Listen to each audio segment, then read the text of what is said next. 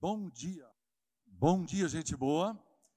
É um prazer enorme estar aqui, apesar dos exageros na apresentação. Acho que eu tenho uma influência mundial, essa aí depois eu coloco uma estrelinha no seu certificado, tá bom? Queridos, é, é um prazer estar aqui na Nova Jerusalém mais uma vez. Já estive aqui várias vezes, quero agradecer o convite do Mário Levi e também a hospitalidade do Ednilton e da Leninha, que estão me recebendo lá na sua casa. Olha, eu não ia contar, mas eu vou contar, tá? O Mário Levi não foi sempre tão inteligente como ele é hoje, tá? Quando ele começou, ele fez algumas coisas, por exemplo, uma vez ele resolveu fazer um casamento e não levou nenhuma anotação. Isso é uma estupidez que a gente faz quando é jovem e que a gente não faz quando tem idade. Eu, por exemplo, chegando aos 70 anos. Aí eu falei, quantas páginas eu tenho escrito aqui? Mas eu subi aqui, eu percebi que o pessoal do louvor tem um monte de cola aqui no chão também, das músicas deles, e o pessoal ali também daquele lado, então eu acho que está tudo certo, mas o Mário Levi cometeu um grande erro. Ele resolveu fazer o sermão de um casamento totalmente de cor de memória. Porque ele falou: não, os pontos são muito fáceis. Então ele pregou assim: em primeiro lugar, o casamento é um pacto. E aí ele desenvolveu. Aí ele disse: em segundo lugar, além de ser um pacto, o casamento é um facto. Aí ele desenvolveu. Em terceiro lugar, ao invés de ser um pacto, é, além de ser um pacto e um facto, o casamento é um acto. E aí ele desenvolveu. E por último, Além de ser um pacto, um facto e um acto, e ele esqueceu qual era o último ponto. Aí o noivo estava na frente e falou assim: É, pastor, agora o senhor está num macto sem cachorro. Tá certo? Isso aí foi nunca mais fez casamento de memória. Contei essa história em Salvador, na Bahia, e o cara me procurou depois e falou assim: Olha, aqui no Nordeste, às vezes o casamento é um cacto, que é um outro um ponto que também pode ter no sermão, tá certo? Mas, gente, muito obrigado por estar aqui. Na saída, se você quiser, eu tenho um kit dos meus livros. E se você pergunta por que, que eu vou comprar o livro do pastor Ebenezer, aqui tem um livro sobre luto, tem um livro sobre a presença do profissional no mundo dos negócios, muito interessante, chama O Poder que Nos Move tem um, um, sobre ganhar o irmão, que fala sobre discipulado, disciplina, santidade, e um que fala sobre 70 lições de liderança, um que fala sobre discipulado. De qualquer forma, são cinco livros que você pode comprar ali na saída, um kit. Por que, que você compraria o meu kit? Primeiro, porque os livros são pequenos. Você vai ler do começo ao fim. Depois, você, ele cabe na bolsa. Então, mulheres podem comprar para levar na bolsa, tá certo? Depois você vai poder ler e ver que eles são sólidos, têm conteúdo. Vocês vão perceber pela mensagem de hoje. Eu sou uma pessoa muito direta, por isso que eu escrevo pouco. Por fim, você pode dizer para todo mundo que você é dono de toda a minha coleção, o que deve ser um argumento importante, né? E depois, o preço, porque se você comprar na internet, esse kit custa 100 reais. Mas se você comprar aqui, custa 100 reais também, tá certo? A vantagem de comprar aqui é que você não paga o frete, é a única coisa, tá certo? Mas está aqui na sua mão. Muito bem, queridos. Vamos conversar hoje sobre transferência geracional. Meu texto é Deuteronômio capítulo 6 eu vou passar rapidamente até chegar ao versículo. Não tem o texto lá. Se você quiser abrir o seu, sua Bíblia ou seu telefone, Deuteronômio 6, versículo 1, eu vou começar rapidamente tecendo alguns comentários. O texto começa dizendo assim: Estes são os mandamentos, os estatutos e os juízos que o Senhor Deus mandou. Está aqui a primeira coisa que temos que aprender, que o que nós vamos falar hoje é uma coisa que Deus mandou, tá certo? eles iam entrar numa nova terra. O texto continua: para que os cumprisses na nova terra que passas a possuir. Esse é o assunto de hoje. Você muda para uma nova terra, você muda para uma nova sociedade, você vai enfrentar novos valores, vai enfrentar novas crenças, e você precisa levar com você alguma coisa sólida para perpetuar as suas crenças e aquilo que Deus ensina. É sobre esse o assunto. Vai passar uma nova geração, numa nova terra. Que como é que eu vou levar para lá aquilo que eu creio? E aí o texto diz: Deus mandou que houvesse alguns mandamentos. Os israelitas, gente, eram um povo pastoril, cuidavam de gado. Né? Eles iam para Canaã, que é onde tinha um povo de agricultores. Então, dentro da cosmologia daquele tempo, eles pensariam assim: se a plantação de agricultura não for bem, e se a agricultura dos cananeus for melhor, eles vão dizer para nós que os deuses deles são melhores. Está falhando alguma coisa? Obrigado. Então, vai, vai haver uma comparação entre o Deus de Israel e o Deus dos cananeus, baseado no resultado da agricultura. E Deus está dizendo assim: ó, nessa nova terra que vocês vão possuir, onde vai existir toda essa nova comparação, você precisa ser fiel aos meus mandamentos. Ele diz no versículo 2: para que temas ao Senhor. Lá no finalzinho, versículo 2, ele diz: Tu, teu filho e o filho do teu filho. Aí vem as gerações. Eu preciso crer, isso precisa passar para o meu filho, isso precisa passar para o meu neto. E aqueles netos vão esquecer da libertação no Egito, vão esquecer do que Deus fez antes, como hoje, queridos. Hoje, quando nós chegamos para os nossos filhos, eu tenho 70 anos de idade, você chega para, os seus filhos e fala assim: no meu tempo era muito mais difícil a escola, no meu tempo eu ia descalço não sei aonde, e o filho vira para você e fala: e daí? Ele está vivendo uma nova geração, ele não está nem interessado no seu sofrimento, mas você sabe o que foi viver no Egito, qual foi a dificuldade que passou antes, você sabe o que foi a sua vida sem Deus, você sabe o que significou conversão. E Deus é que está preocupado, dizendo assim: passe isso para o seu filho, passe isso para o seu neto, essa transferência nas gerações. Aí ele diz assim, versículo 3: Atenta para os cumprires, os mandamentos, para que te vá bem. Então, o legado, né, o êxito, o, o sucesso, digamos assim, depende do que Deus está ensinando. O único jeito de ir bem é você seguir as regras daquele Criador que nos criou e colocou nesse mundo. E aí ele chega no nosso texto principal, que ele diz: Amarás o Senhor de todo o teu coração ou seja, primeiro tem que enfiar no coração dos pais. Você ama a Deus. E aí diz: Estas palavras que hoje te ordeno estarão no teu coração, e tu as inculcarás a teus filhos, e delas falarás assentado em tua casa e andando pelo caminho, e ao deitar-te e ao levantar-te. Também as atarás como sinal na tua mão, te serão frontal nos teus olhos e as escreverás nos umbrais de tua casa e nas tuas portas. Vamos fazer um resumão, vai? Como se fosse um teste de vestibular. Aqui vai o resumão. As afirmações que nós fizemos até agora. Número um, as palavras têm origem no próprio Deus, foi Ele que mandou. Dois, as palavras eh, promovem transferência geracional, pais, filhos, netos. As palavras produzem um legado para que bem te suceda. As palavras precisam ser adotadas primeiros pelos pais. Essas palavras estarão no teu coração. Número 5. As palavras precisam ser inculcadas, palavra forte, impostas. Não é não é democrático. Deve ser imposto, introjetada na vida dos filhos. Diz: Tu as inculcarás aos teus filhos. Seis. Essas palavras precisam ser faladas. Diz: Tu as falarás.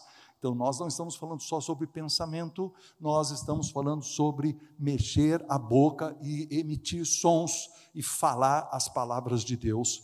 E as palavras também precisam ser visíveis, elas precisam estar na parede da sua casa, na porta da sua casa, na sua mão, ou seja, nós temos que nos preocupar um pouco menos com a decoração da casa e colocar versículos em algum lugar. Então veja bem, aqui estão os israelitas. Eles vão chegar em Canaã, uma nova sociedade, uma nova cultura, novos costumes. Eles vão ter uma nova filosofia, uma nova teologia. Eles vão ter pessoas que creem diferente, que adoram nos montes, e tem as prostitutas cultuais, eles têm todo tipo de proposta espiritual acontecendo nessa nova terra. E o Senhor queria que eles mantivessem fidelidade aos mandamentos. Como é que vocês acham que é hoje? É a mesma coisa, queridos. Hoje, eu vejo que quando eu dou uma flor para minha esposa, uma rosa, por exemplo, ela é bonita, ela é cheirosa, mas ela não tem raiz, ela vai morrer. Um homem chamado Elton Trueblood disse assim: Estamos nos tornando rapidamente uma civilização de flores sem raízes. Pessoas estão preocupadas com a superficialidade, estão preocupadas com as coisas externas, estão preocupados com a moda, tão preocupados com como eles vão, o que eles vão pensar de mim, está faltando raiz. Raiz conservadora, raiz de princípios, raiz de valores inegociáveis, falta uma cultura cristã, falta uma cultura bíblica que possa sustentar a sociedade no longo prazo. O secularismo hoje, queridos, está sendo levantado como a única bandeira a ser seguido a ser, ser seguida. Você sabe que secularismo significa a crença ou a, a, a, a imposição de que qualquer crença religiosa que imponha padrões de comportamento deve ser eh, descartada. Veja bem, vamos, vamos de novo? Qualquer crença religiosa que estabeleça padrões de comportamento deve ser descartada. Ou seja, nós devemos ser seculares. É o secularismo. Veja bem, eles não são contra todas as religiões, porque tem religião que não impõe coisa nenhuma. Tem religião que não estabelece padrões.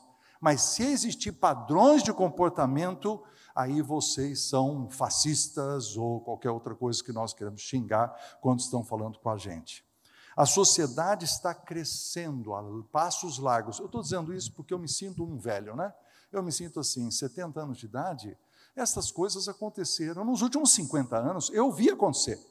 Eu tinha 20 anos quando começou. Isso aconteceu e eu pude observar. A ausência, por exemplo, de padrões morais.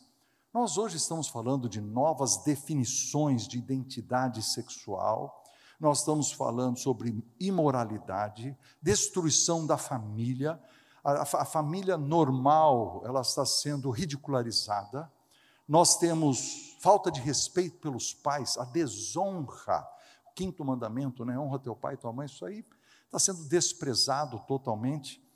Hoje você entra na internet aí, os jovens aqui vão saber fazer isso, procure. Ah, a maior dificuldade hoje que estão brincando na internet é você chegar para alguém e dizer assim: defina o que é uma mulher. O que é uma mulher? A pessoa fala assim: não, eu sei que você quer que eu responda, que é uma adulta do sexo feminino, mas eu não vou falar isso porque precisa, precisa ter respeito para todos os tipos não, eu não estou falando de respeito, estou falando da definição. Defina o que é mulher. Então, eu acho que não cabe a nós esse tipo de discussão e a coisa vai.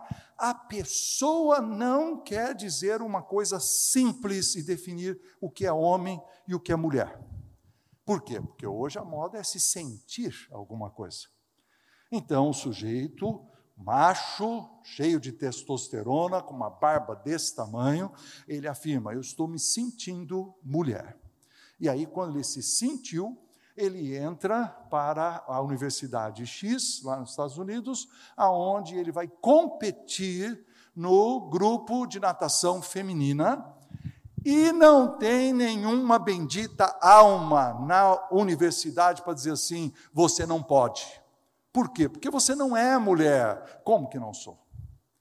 E aí fica todo mundo respeitando, e aí um sujeito que estava no número 400 e não sei quanto do, do, do ranking de natação, ganha em primeiro lugar e todo mundo batendo palma. E a menina que fez em segundo lugar conta a história dela. É, eu, eu, faço natação desde os sete anos de idade. Eu não vou em festa, eu não como comida, eu não, como, eu não tomo bebida. Eu, não, eu, eu tenho que malhar, malhar, malhar, malhar para poder competir com alguém igual a mim. Mas a idiotice da nossa sociedade, um medo de estabelecer um fato simples: você não é mulher, você não pode competir nesse time. Nem a universidade faz, nem a, a, os, os competidores fazem. ausência de padrão, ausência de padrão simples, de lógica. Hoje estão derrubando as nossas liberdades básicas: liberdade de expressão, liberdade de religião e a liberdade de ter a propriedade que eu quiser. Queridos, vamos ser bem francos aqui. Nós, conservadores, cremos em algumas coisas muito sólidas, mas nós não, não impomos isso na sociedade. Não impomos. Nós impomos isso para nós. Vamos dizer, eu, eu me autoimponho como discípulo de Jesus como seguidor daquele que me tirou das trevas para a sua maravilhosa luz, eu então quero ter um tipo de comportamento. Você pode escolher o comportamento que você quiser, são livres, mas essa não é a posição do outro lado. Do outro lado, eles querem impor a imoralidade deles e negar a minha liberdade de ter uma outra opinião. A mentira hoje se tornou tão aceitável que existe uma coisa chamada ódio do bem. Eu posso odiar você, atacar você, derrubar você, porque eu estou fazendo para o bem. Entende? Para o bem. Olha a loucura do uso das, das palavras. E morre a lógica, morre o conceito de verdade. Eu sei que chega ao ponto do ridículo, né? Mas eu vi algum tempo atrás uma fotografia da mulher que se casou com uma árvore. E aparece ela e o ministro fazendo o casamento, e depois o testemunho dela que ela está happy, como é que diz? I'm happily married. Né? Eu estou, estou feliz no meu casamento já há seis anos com essa árvore que tem no meu jardim. Que coisa maravilhosa. Só que a árvore pegou caruncho, pegou cupim, e a prefeitura queria é, tirar a árvore. A mulher entrou na justiça de que alguém queria matar, assassinar o marido dela. Olha o ponto que nós chegamos ao absurdo. Graças a Deus, o juiz não deu ganho de causa para ela, a prefeitura é, tirou a árvore. Ela então agora é viúva. Gente, Aí eu ontem à noite entrei no site para tentar achar essa história de novo. Sabe o que eu achei? Dez tipos de casamentos que estão acontecendo em volta do mundo. Um japonês casou com uma boneca de pano para a mãe dele parar de perturbá-lo, dizendo que ele precisava casar. Então, aos trinta e poucos anos, ele pegou uma boneca assim, do tamanho desse tamanho, casou com ela, tá certo? Outro casou, uma mulher aqui casou com uma estação de trem.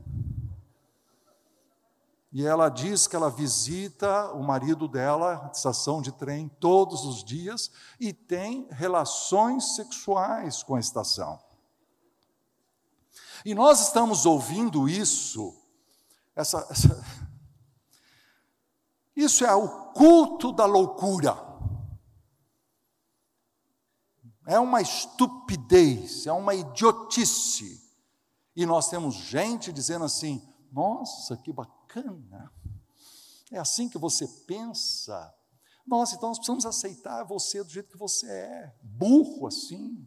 Vamos aceitá-lo. Nós estamos chegando, eu sei que eu estou sendo sarcástico, eu peço desculpas, porque deve ter alguém em algum lugar me escutando que talvez se ofenda. Mas a verdade é que quando nós entramos no assunto de cristianismo, nós aqui somos cristãos, seguidores de Cristo, seguidores de Jesus. E atenção, todos aqui que são jovens estão me escutando está sendo colocado na sua cabeça que cristianismo é uma crença antiga do seu avô, do seu pai, talvez, porque seu pai também é um cristão meia-boca, vamos dizer assim, e que não cabe mais na sociedade moderna. Cristianismo seria uma proposta não inteligente, uma proposta anti-intelectual. No máximo, cristianismo pode ser um hobby, um hobby ocasional. Alguma coisa que você faz de vez em quando. Eu, eu tomei um táxi em Campinas, puxei a conversa para evangelizar o, o rapaz. Aí estamos conversando, eu perguntei, e aí o seu passado, os seus pais, né, a religião deles? Não, minha mãe é evangélica, meu pai é católico, mas nenhum deles segue de verdade, eu cresci sem religião. Então está aí, é um hobby, é um hobby, eu consegui um título, pertenço a algum tipo de religião.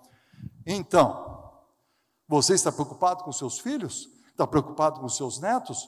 Qual é o tipo de sociedade que nós teremos daqui 30 anos? E que eles vão ter que tomar uma posição no meio dessa loucura? Então, uma igreja boa, bíblica, certamente vai ajudar. A escola não vai ajudar. Você põe isso na tua cabeça. Os professores estão totalmente comprometidos com o secularismo. Mas a grande solução dada por Deus nesse texto é a respeito dos pais.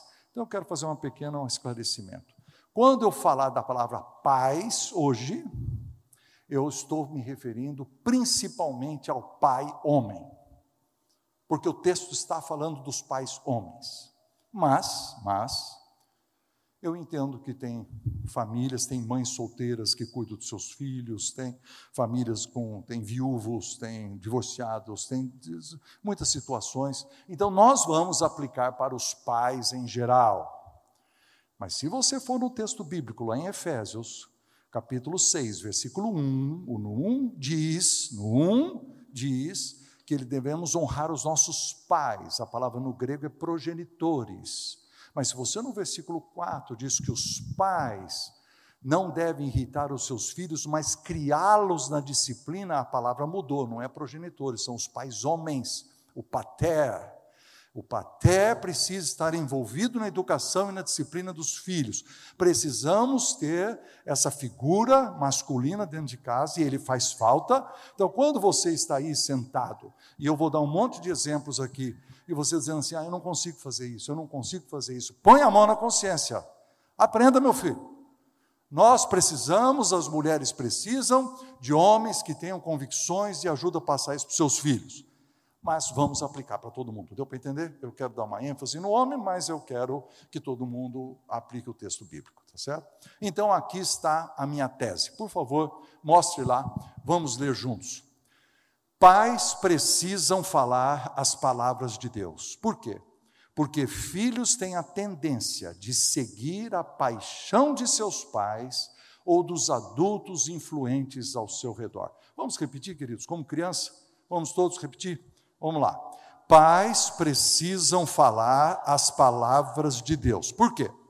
Porque filhos têm a tendência de seguir a paixão dos seus pais ou dos adultos influentes ao seu redor. Você revela a sua paixão por aquilo que você fala. Me diz, o que é que você fala? Você conversa mais sobre quê? Sobre futebol? Essa é a sua paixão. Sobre carro? Sobre viagem? sobre filme, sobre a série. O que, nós conversamos mais? O que você fala revela a sua paixão. É um tipo de entretenimento, é isso. Você precisa fazer o esforço deliberado de comunicar as palavras de Deus. Agora veja bem, eu vou esclarecer. Não estou falando aqui de citar versículos, também pode. Eu estou falando de citar palavras que têm origem na Bíblia, conceitos, princípios, é, é, é, teses, ética, valores. É isso que você precisa, no, na sua conversa, você precisa soltar isso o tempo todo. Se você não fizer isto, se você não fizer de propósito, outro adulto e outra ideologia influenciadora, um influenciador digital, vai cuidar do seu filho, porque quando seu filho entra para o quarto e ele fica escutando o fulaninho de tal, que tem 50 milhões de seguidores, e ele diz: minta para o seu pai, faça tal coisa, faça outra experiência sexual. Ele está dirigindo a vida do seu filho, meu filho. Põe isso na cabeça. A paixão, a criança, o adolescente, ele vai querer seguir alguém mais apaixonado pela ideia. Um amigo meu me contou que a mãe dele torcia para o Santos e o pai dele torcia para o Palmeiras, mas que todos os filhos torciam para o Corinthians. Por quê? Porque o tio tinha uma grande paixão pelo Corinthians. E os pais e a mãe não tinham, eram torcedores mais ou menos, não tinha paixão. O tio puxou todo mundo para o lado dele. Então vamos mostrar a tese de novo, por favor? Vamos ler todo mundo junto? O que, que diz lá? A tese, a tese para nós. Vamos lá. Pais precisam falar as palavras de Deus. Por quê? Porque filhos têm a tendência de seguir a paixão de seus pais ou dos adultos influentes ao seu redor. O texto fala em quatro momentos que você precisa falar essas palavras. Então, em primeiro lugar, você precisa falar assentado em sua casa, tá? Diz o texto. Dela falarás, falarás assentado em sua casa. O judeu entendeu isso de duas formas. Falar assentado em casa é falar é, na hora das refeições, quando gente está sentado para comer, ou falar na hora do ensino, porque diferente de nós, queridos, a, a sinagoga judaica não tem isso que nós temos aqui, de ensinar em pé. Você ensina sentado. Você senta aqui, tem uma mesa e você fala. Então, o ensino dentro de casa é a mesma coisa. Senta lá no sofá, faz uma volta e há um ensino. Então, quando você fala, fale as palavras assentado em casa, é a hora da comida e a hora do ensino. Agora, pasem. Você toma refeições com outros colegas de trabalho várias vezes por semana. Você toma refeições com os seus parentes adultos de vez em quando. Mas você precisa comer as suas refeições com seus filhos tanto quanto possível. Eu entendo que começa a chegar uma, uma hora que é muito difícil. Os filhos todos estão na universidade, alguma coisa, saindo, não, não coordena. Tente fazer uma vez por semana, se for o caso. Mas a verdade é que nós precisamos comer juntos, porque na refeição nós julgamos o universo, nós avaliamos a sociedade. Você sabe que saiu um artigo na revista Times com o seguinte título: A Mágica da Refeição Familiar, 2006. Estava baseado num estudo chamado A Família Intencional Rituais Simples que Fortalecem os Laços Familiares um estudo investigativo dos padrões de alimentação da família, publicado em 2005 pelo Centro Nacional de Vício da Universidade de Colômbia e reflete uma década de coleta de dados. E o resumo é: a família que come junta e mantém uma conversa sobre qualquer tema. Veja bem, eu não estou dizendo que a família é cristã. Eu não estou falando, eu só estou falando assim, ó, coma junto com seus filhos, só isso. Comer junto com os filhos. E tem uma conversa sobre qualquer assunto. Se você tiver isso, os cientistas sociais estão dizendo: há um poder, há uma vacina que protege as crianças de todo tipo de danos. E aqui está o resultado para vocês. Mostra para nós lá. Olha lá. A pesquisa mostrou que quanto mais as crianças comem juntos, me, juntas, menor é a probabilidade de as crianças fumarem, beberem, usarem drogas, ficarem deprimidas, desenvolverem transtornos alimentares e pensarem em suicídio. Você não acha isso inacreditável? Só o fato de comer junto com o pai e com a mãe? Porque tem muita conversa em volta da mesa. Mas isso é a parte do que eles não fazem, né? É a menor probabilidade. Mostra outro quadro. Maior é a probabilidade das crianças irem bem na escola, adiarem fazer sexo para mais tarde, comerem comidas saudáveis, aprenderem as palavras grandes, difíceis do, do vocabulário e saberem usar os talheres de modo adequado só porque eles comem juntos. Imagine uma situação assim. Você está sentado na mesa. Aí seu filho adolescente faz assim, ó. é. Ai, você nem sabe o que aconteceu. O que aconteceu, filho? Ah, o fulano de tal colou na prova, tirou nove e meio. o que você disser agora define. Agora imagina, ele é uma, é uma piadinha, ele fez uma, uma brincadeira. Mas você já imaginou? Se o pai diz assim: Olha, filho, o fulano colou na prova e teve uma nota alta, isso foi uma vitória passageira. Mas não é o que nós cremos aqui nessa família, sabe? É, a Bíblia valoriza o trabalho, então nós acreditamos em responsabilidade e nós acreditamos em honestidade. E colar na prova pode até dar uma alegria para o seu colega, mas o futuro dele é de condenação, está errado. Aí o cara falou assim: Ô pai, pelo amor de Deus, pô, era só uma brincadeira mas você falou que precisava ser falado. Pais precisam falar as palavras de Deus. Você já imaginou se você ri junto e falou assim: ai, não me diga, bom para ele. Você acabou de destruir um padrão mais alto e o seu menino vai para o quarto dizendo assim: nossa, meu pai riu. Meu pai achou engraçado também. De repente, colar não é um negócio tão sério assim você precisa falar assentado na sua casa, na hora de comer, na hora de ensinar. Em segundo lugar, você precisa falar andando pelo caminho, andando pelo caminho. Quando o judeu escutou essa frase, ele entendeu que andando pelo caminho era assim, é, viagem, porque eles, eles viajavam a pé, o judeu viajava a pé.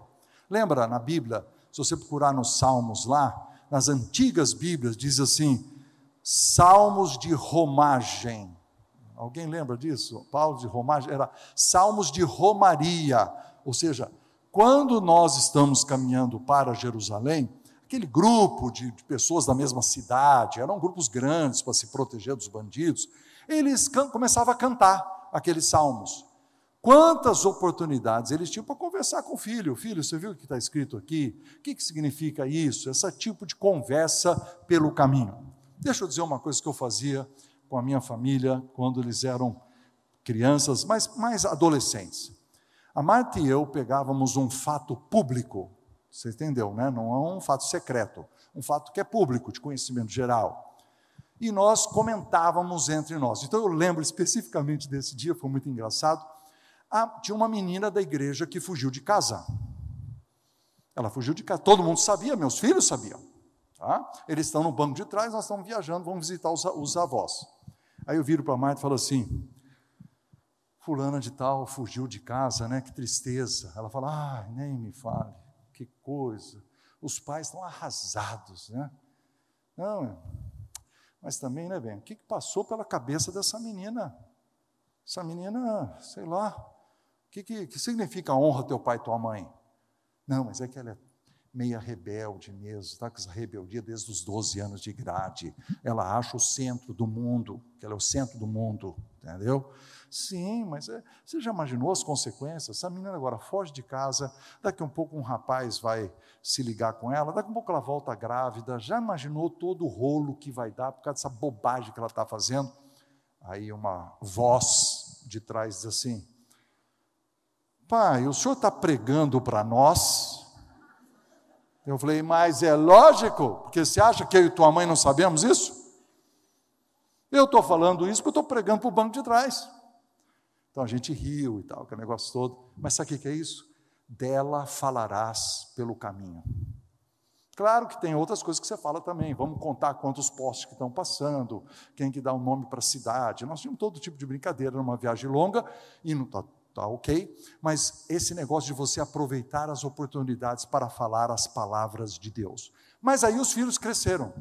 Nesses últimos 50 anos as coisas mudaram. Agora fica difícil de conversar com os filhos atrás, porque cada um tem um telefone, cada um plugou um troço no ouvido, cada um está curtindo a sua coisa. Então eu, como pai, falo assim, queridos, por favor, vamos desligar o telefone, vamos tirar tudo do ouvido, nós vamos conversar como família. Ai, pai, vai ser assim. Enquanto os filhos não saíram de casa, filho, as minhas regras estão valendo. E nós precisamos aproveitar duas horas de viagem dentro do carro para conversar coisas boas. Vamos, por exemplo, uma conversa. Quais são os princípios que nós utilizamos para sair de férias? Os filhos fazem aquela cara assim. Como assim princípios? Ué, princípio, por exemplo, quanto tempo ficamos na casa da avó? Há um limite, queridos. Quanto tempo nós ficamos, quanto dinheiro nós podemos gastar, como fazemos a decisão de gastar ou não. E os filhos começam a dar ideias e tal, e tal. Eles acham que a gente tem mais dinheiro do que, né? Então eles ficam sugerindo que nós gastemos o nosso dinheiro, aquele negócio todo. E você assim, é, meu filho, esse dinheiro aí não existe que você está falando. Isso são conversas que mostram princípios reguladores. Você então tira o fone de ouvido. Uma vez, várias vezes já. Os filhos aprendem. Fala assim, pai, eu reservei um sermão do Augusto Nicodemos que nós precisamos ouvir. Então, ouve o sermão.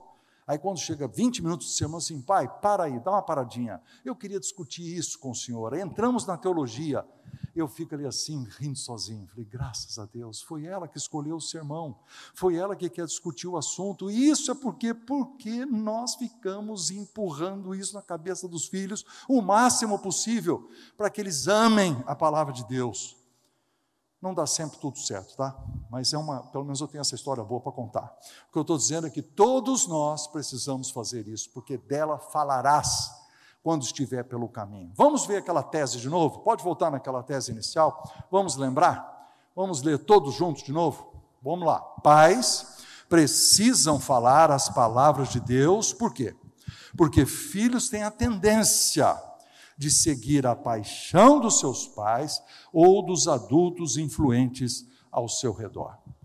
Também temos que falar, o texto diz, ao deitar-te, quando você vai dormir, né? É, todos nós sabemos que quando a gente dorme, é, é verdade isso até hoje, quando você está meio naquele estado meio hipnótico, assim, entre dormir e ficar acordado, muita coisa passa pela sua cabeça. E é um momento que a gente aprendeu com os nossos avós, né? Leia um livrinho para o seu filho, leia alguma coisa, porque a criança está ali deitada e ela é, é uma ela é uma esponja, é uma oportunidade de aprender, de aprender a história, aprender um princípio. Leia, leia, leia. Eu conversei com um rapaz, e ele falou assim: Olha, eu levei muito a sério esse negócio de eu, homem, eu, homem, ler para a minha criança. Às vezes eu chego em casa cansado do serviço, ela já está meio que na cama, e aí eu falo: Não, deixa comigo. Eu pego, eu tenho uma Bíblia infantil, né? eu sento na cama lá, então vamos ler. Depois que eu já li o livro três vezes, porque nós já lemos não sei quantas vezes, eu começo a fazer perguntas. E como é que é o nome desse cara? E quem que ele encontrou? Né? Aí ele falou, esses dias minha filha de cinco anos falou assim, pai, eu não quero mais ir na escola dominical. Eu falei, por quê? Porque a minha professora sabe muito menos do que eu. Ela não conhece nada dessas histórias. Introjete na cabeça da criança, deixa ela grudar desde pequeno. Mas eu queria dar um, um exemplo aqui para os homens conversar algumas coisas com seus filhos um pouco maiores. Por exemplo, pega um texto assim, ó, Gênesis 2, 3. E no sétimo dia Deus descansou. Como é que você ensina isso uma criança pequena? Você fala assim: Deus descansou, Deus descansou, está na hora da, se você descansar também, sonequinha, vamos tirar a sonequinha. Isso é para criança pequena. Agora, para adulto, filho adulto, homem, jovem, uma moça, filho, senta aí. A Bíblia diz que Deus descansou no sétimo dia. Abre aí no celular, leia para mim. É, Deus descansou. Então eu tenho uma pergunta para você. Deus estava cansado? Você precisa perguntar isso para o seu filho. Sabe por quê? Porque você vai ter que ir lá em Isaías, quando diz que ele não se cansa nem se fadiga. Você vai ensinar que a, a natureza de Deus não envolve cansaço. Então, se não envolve cansaço, por que, que ele descansou? Ele descansou para deixar um exemplo da importância do, do descanso. Aí você liga com o Êxodo capítulo 20 e diz que você tem que tirar um dia para descansar, e aí afirma: durante seis dias farás toda a tua obra é, enfatiza a palavra toda. Toda obra tem que caber numa semana de seis dias, um dia de descanso. Aí você tem a aplicação. Filho, quando eu trabalho sete dias, porque eu sou um empresário, não posso parar, não, eu estou errado. Se eu exploro, se eu exploro o meu funcionário para ele trabalhar sem parar, eu estou errado, porque o texto bíblico está dizendo seis dias no máximo. A lei brasileira diz menos. Farás toda a tua obra. E você, filhão, está estudando que é um louco aqui? Você não tem hora que você não para? Qual é a importância do descanso? Quando é que você lê a Bíblia? Olha, essa conversa é boa, hein? Essa conversa é boa com um filho jovem adolescente. Está vendo? Surgiu de um texto da, da Bíblia. Quer ver uma outra conversa boa? Gênesis 2, quando fala lá que Deus colocou Adão e Eva para cultivar e guardar. Como é que você, para cuidar do jardim? Para uma criança pequena, você fala assim: não, mocinha, tem que vir ajudar aqui, lavar a louça com a mãe. Por quê? Ué, porque a Bíblia diz que quando Deus criou Adão, a primeira coisa que deu emprego para ele. Tem que trabalhar, tem que trabalhar. Então, agora, como é que você conversa com o adulto? Filho, abre o texto. Filha, abre o texto. Leia Gênesis 2,15. O que, que diz? Deus colocou ele no jardim para cultivar e guardar. Filho, me diz quais são, foram as duas primeiras profissões do universo: agricultor e segurança. Qual foi a terceira, filho? Eu não sei, o senhor fala aí, leia para baixo. Linguista, deu nome para todos os animais. Essa é a conversa sobre profissões. Qual é a sua profissão? O que você vai ser? Isso foi antes da queda. Profissão e trabalho não tem nada a ver com a queda, não tem nada a ver com o pecado. E veja a dependência de Deus, você leva para esse lado. O agricultor, ele faz tudo o que ele, mas ele depende do clima, ele depende de Deus. O segurança faz tudo o que ele pode, mas ele depende do bandido e da, da, sagacidade do bandido em atacar, dependência de Deus. Que conversa boa para ter com um filho adulto baseado num texto bíblico. Pais precisam falar as palavras de Deus, porque os filhos têm a tendência de seguir as paixão, a paixão dos seus pais ou dos adultos influentes ao seu redor. Por fim, ele precisa falar ao levantar-se. E eu queria só contar uma história para os avós. Eu li essa história do Josh McDowell, diz que ele gostava de levantar de madrugada, uma vez por semana, e ele trabalhava, ia para um uma, um coffee shop, né, um Starbucks da vida, por exemplo, e ele trabalhava assim a partir das 5 da manhã no computador dele, escrevendo livros, etc. E ficava até às 10 da, da, da manhã, para ficar eh, sem a preocupação das coisas da casa. Né? E ele diz assim: Eu percebi que duas vezes por semana tinha um avô que vinha com um filho adolescente de mais ou menos 12 anos, ele olhando de longe. E aquele avô vinha, comprava dois cafés, dois donuts. Eu imagino que o avô disse para o pai assim: Olha, você tem que levar o filho para a escola todo dia e tal. Que tal eu levar toda terça e toda quinta? Aí ele chegou para o neto: Neto, eu vou levar você, nós vamos tomar café no Starbucks. E o neto: Ah, traga a sua Bíblia.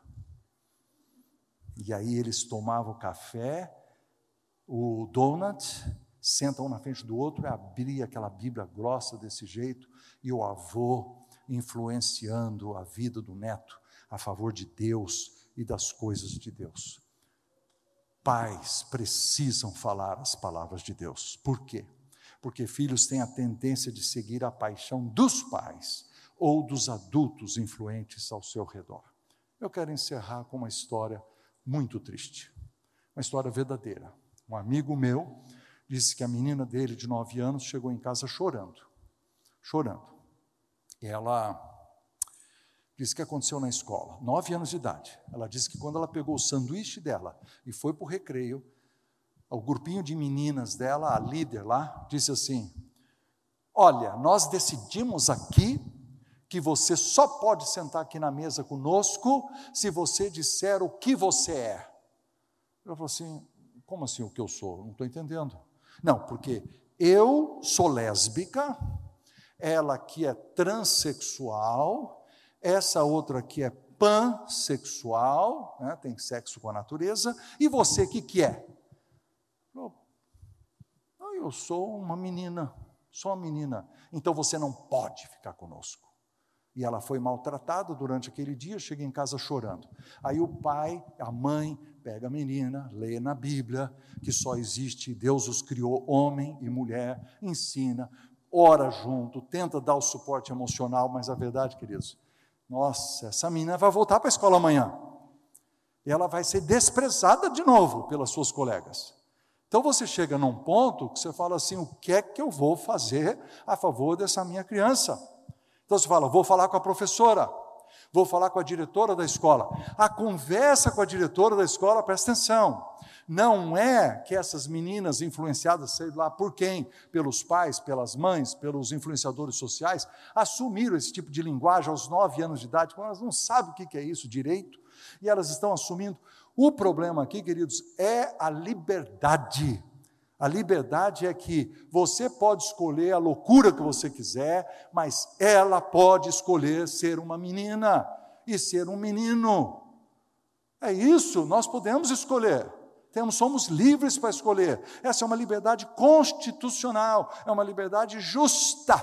Mas se você for falar com a diretora, a diretora diz assim: não, melhor não entrar nesse assunto, isso aí vai pegar mal para a escola. Então, uma coisa simples de dizer o que é a verdade e o que é reto, e o que é uma, uma, um direito constitucional, o diretor, a diretora terão medo de assumir posição, você terá dificuldade de proteger a sua filha e o seu filho na escola. O Twitter, queridos.